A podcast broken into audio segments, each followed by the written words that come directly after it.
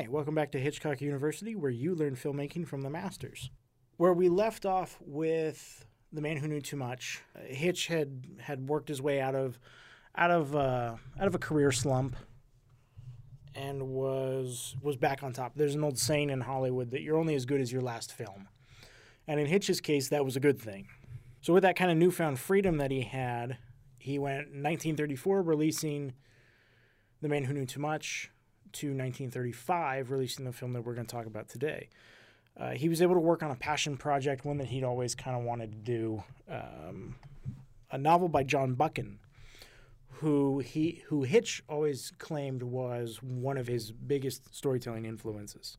And the story that he adapted was The 39 Steps, which in the film, well, really in the book as well, was a story about a man who becomes entangled in a dangerous plot of espionage after a spy in the film, a woman named the pseudonym she uses is Annabella.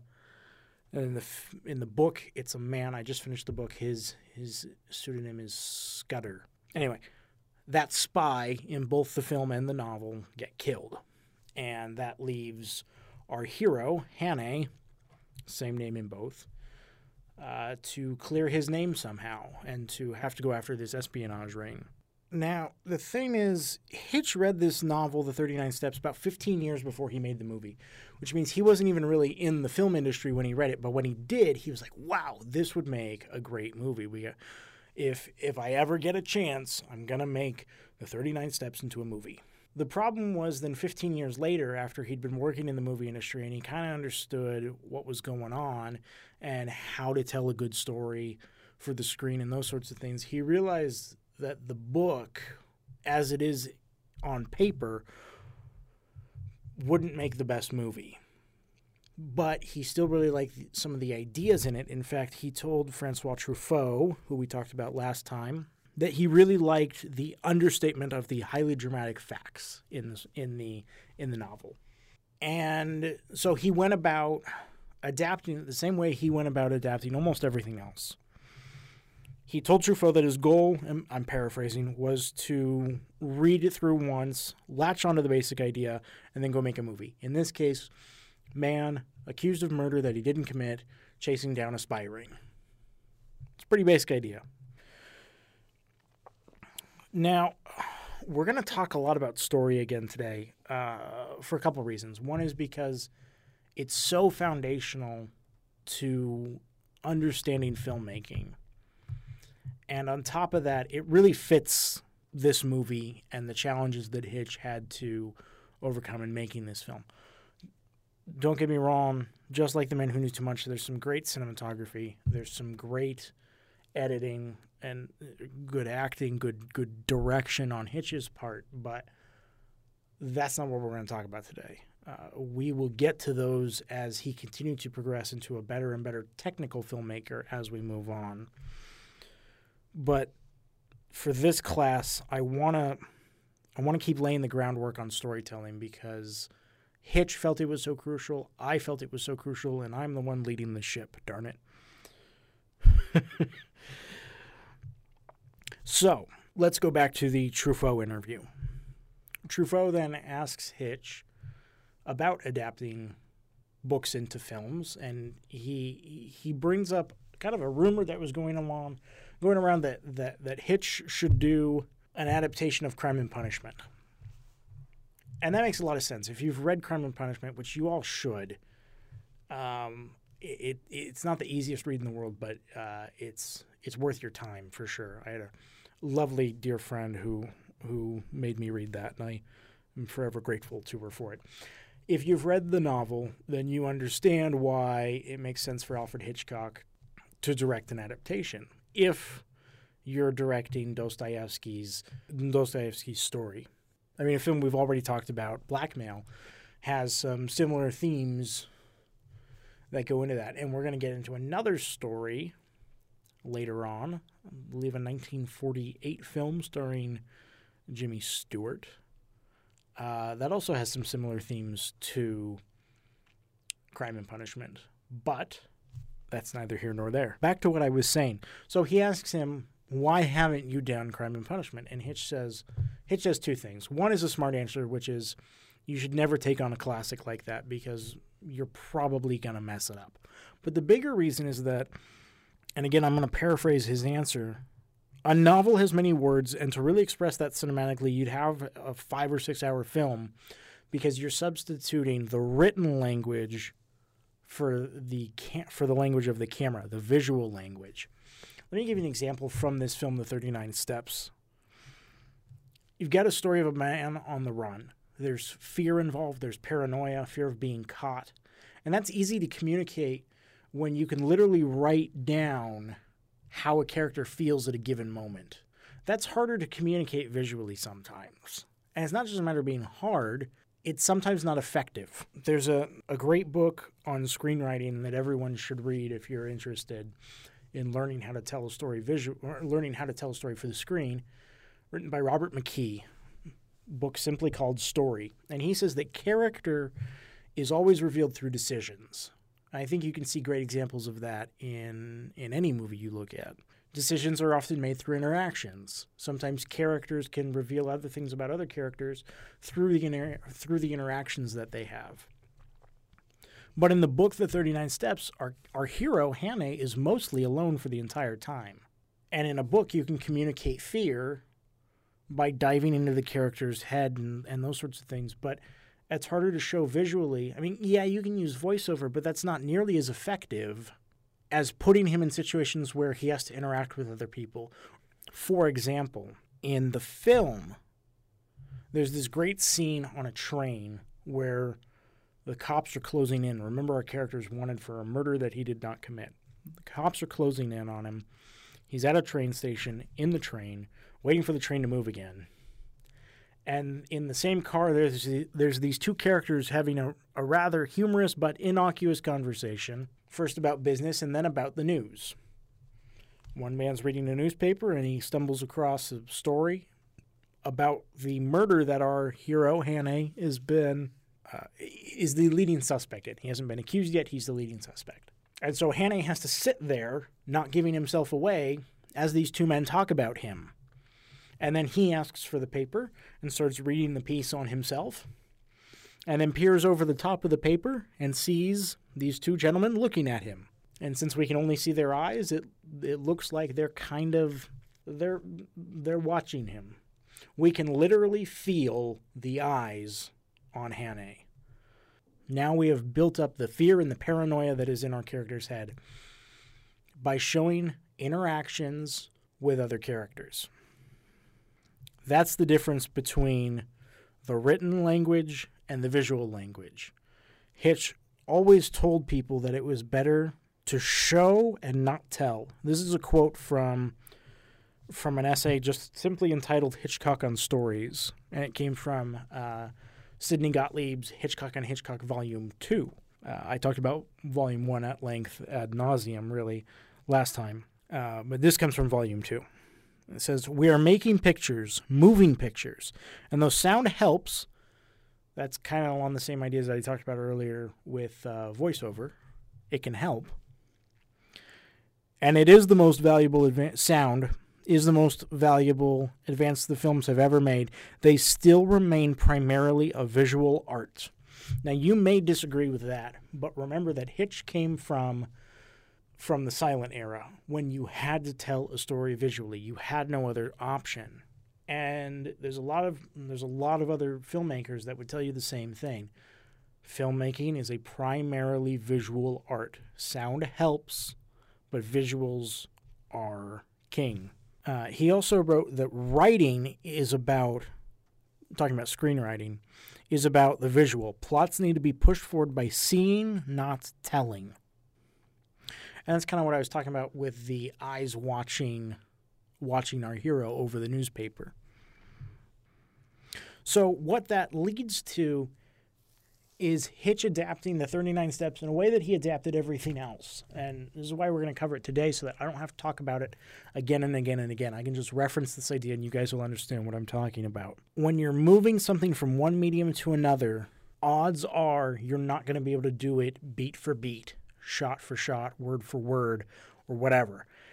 Odds are you're better off adapting the material in a way that makes sense for the medium you're adapting it to. Orson Welles kind of discovered this uh, when he was running the Mercury Theater, which was a radio program back in the 30s. If you're not familiar, Orson Welles is one of the greatest actors, writers, and filmmakers of really 1930s, 40s, and 50s. Uh, if you've seen the movie Citizen Kane, you have seen Orson Welles' work. Anyway, uh, before he was doing any of that, he was in radio, and he and his theater group or radio group decided to decided to do their adaptation of the 39 Steps after seeing the movie. So they all run out, they buy the book and read it, and then they're terrified to find out that there's very little that's similar between this book and this film. So then they have to go out and figure out their own way to adapt it. It's kind of a goofy little side note, I thought. So visual storytelling, understanding how to take written word, turn it into a visual word, essentially, or written language and individual language. Uh, but that's not all. Uh, also in Hitchcock, on Hitchcock Volume 2, compiled by Sidney Gottlieb, there's an essay called Short Story, A Parallel. And in this, Hitch really breaks down an idea that that he discusses at length with a number of in a number of interviews and in a, in a number of essays, and that is this idea of pacing. This idea that in Hitch's day, remember this is 1935 when the 39 Steps comes out, there is no home distribution. Uh, you can't watch a movie at home. If you're going to watch a movie, you have to go see it in the movie theater, which means that there's no breaks in the action uh, unless the power went out in the movie theater, I guess. Uh, you just sat there and watched it from fade up to fade out. And that's different than almost every other medium that Hitch could think of. It was different than the play. The play has an intermission, but even more importantly, the play has set changes and scene changes and this downtime between the action where the audience gets to sit there and consider what they've just seen uh, books are typically not read cover to cover. There's probably very few of us that have ever done that. Uh, typically, when you pick up a book, you read as much as you want or until it's time to go do the laundry or whatever, and then you close the book and you put it down. Then you come back later, you pick it up, and you have time to process what you read. The movie, especially in 1935, doesn't have that option. You sit down in the movie in a dark theater, picture comes up, you watch the next, mm, I don't know, anywhere from an hour 15 to an hour and a half, probably in that era. And then it fades out in dark room, lights come up, you go home. You don't have time while the story is going on to process or to or to run over things or to really experience the movie in the same way.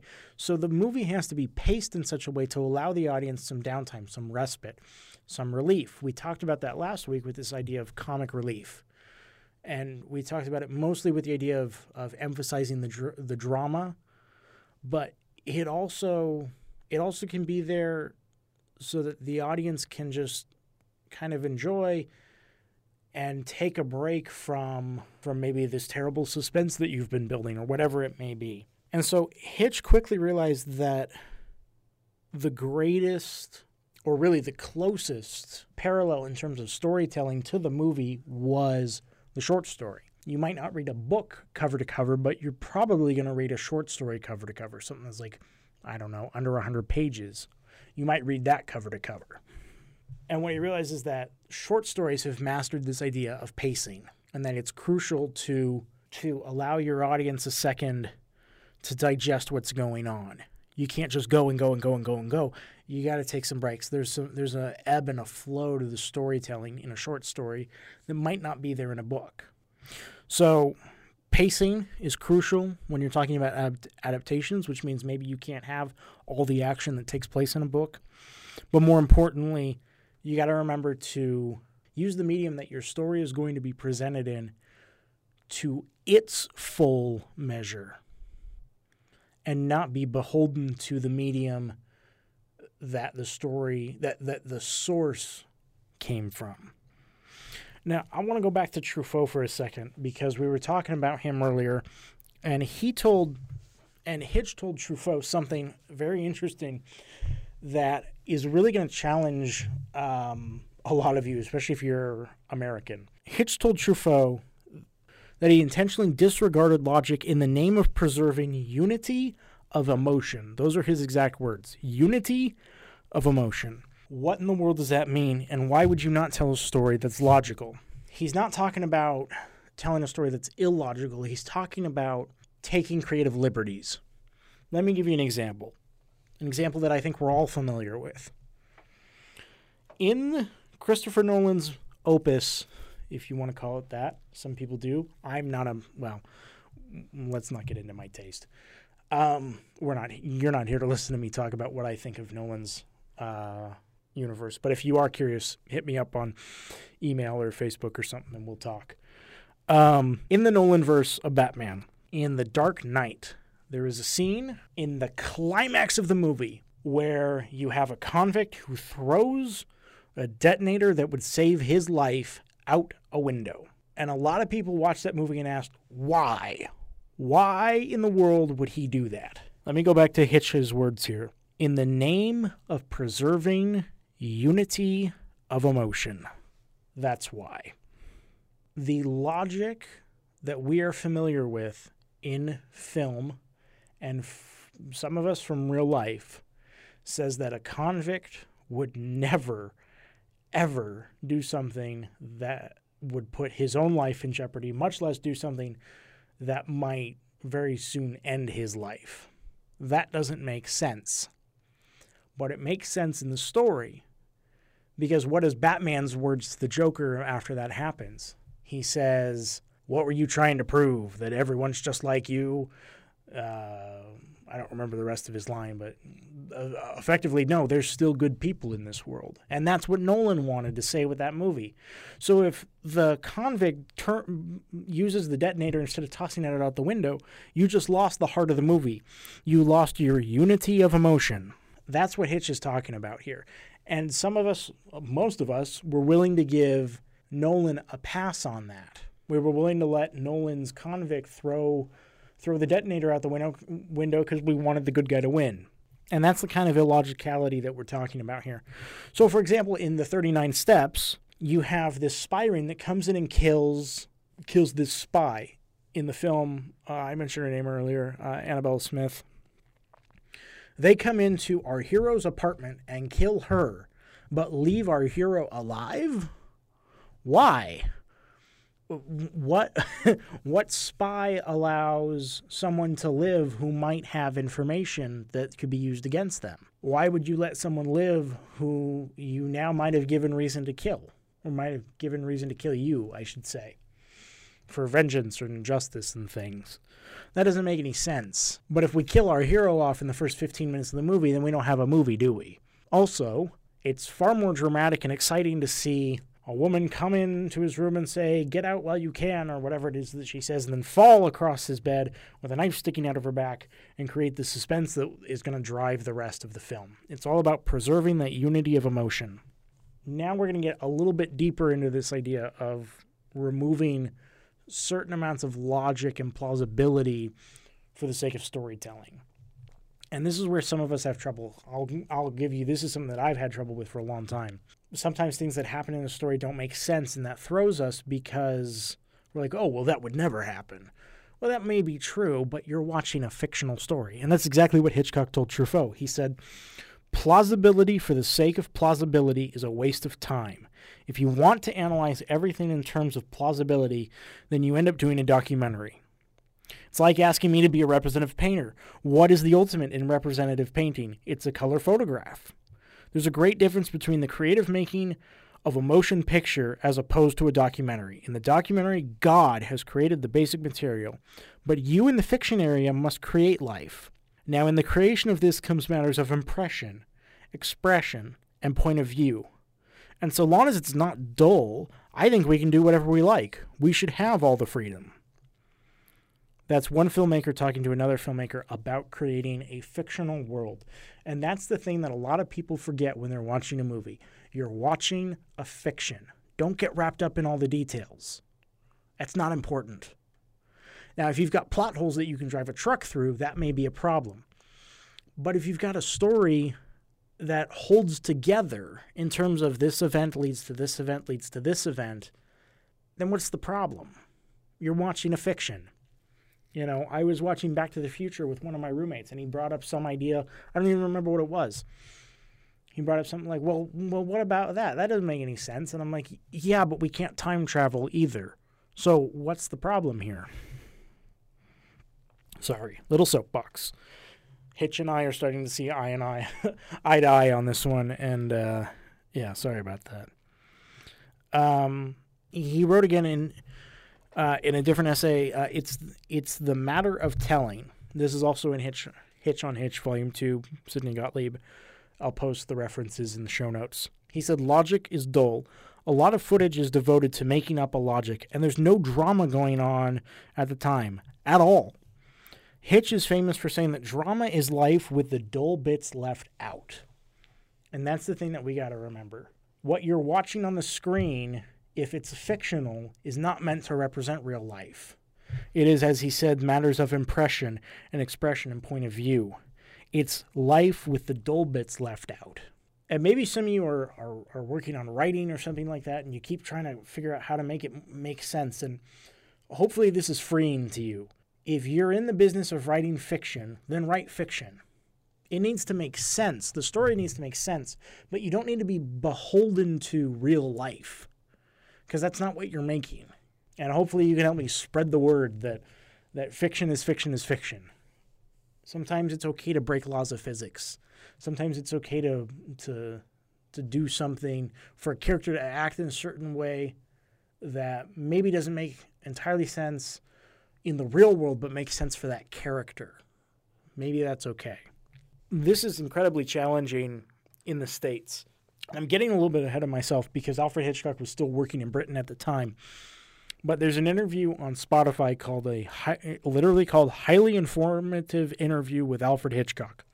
I'm sorry, that's what it's called. Um, but uh, if you pick up the Criterion collection of the 39 Steps, this interview is also there with video. It was in a BBC show called Cinema or something like that. Anyway, anyway, this this interviewer is asking him about leaving this kind of logic behind or illogicality behind when he goes to the states. And Alfred Hitchcock said the problem in America is the audience asks questions, which some of us might not see as a problem, but at the same time, I understand where he's coming from. Uh, Hitchcock dubbed this kind of thinking moronic logic. Uh, it's he he likened it to the questions children ask, usually drawing from false assumptions or drawing from um, from false correlations, things like that. Um, and he said that he had to leave behind a certain illogicality in England because the American audiences weren't ready, and some may say still aren't ready for the kind of storytelling that other nations, other cultures use.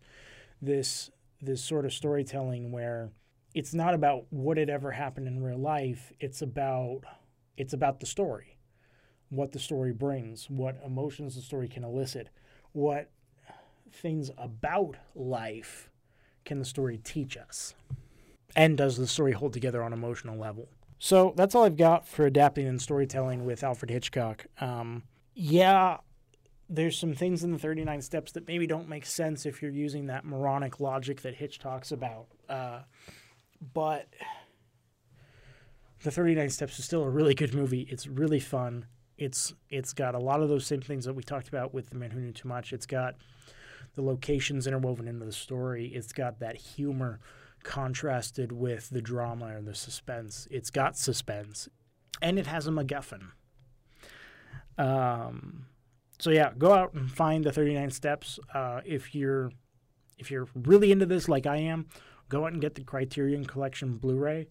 Uh, it's a phenomenal restoration. It looks beautiful. It's got some great bonus features on it. It's got some pieces from the Truffaut interview, got some pieces from that other interview that I mentioned earlier, um, et cetera, et cetera. Um, but yeah, we're we're in a, a, really fascinating period of Hitchcock right now, where he's he's coming out of that slump. He's on the rise. He's doing great things. He's got a lot of classics that we're going to get into. Thanks for being part of Hitchcock University today. Thanks for coming to class. Um, if you want to connect with with with what we're doing here, um, I got a Facebook page called Hitchcock University. It's not very hard to find. I've got a Twitter, uh, Hitchcock underscore U as in university. And I just opened up an Instagram that I have nothing on at this moment, but uh, hopefully by the time you guys get to this, maybe we'll have something there. Uh, Instagram is hitch underscore u. Uh, and if you want to email me, uh, I'd love to talk to you guys about this. I would love some feedback, see what you guys think about what we've been doing so far. Uh, you can email me at hitchcockuniversity at gmail.com. Um, but yeah, uh, like us on Facebook, follow us on Twitter or on Instagram, send some emails, uh, however you want to communicate. That'd be great. Uh, tell your friends. We're on iTunes, Google Play, SoundCloud, Stitcher, TuneIn Radio. Um, yeah, uh, give us a rating or review. That'd be great as well. Uh, thanks again for showing up to class. Thanks for being with us here on Hitchcock University. Thanks, guys. See you in a couple weeks.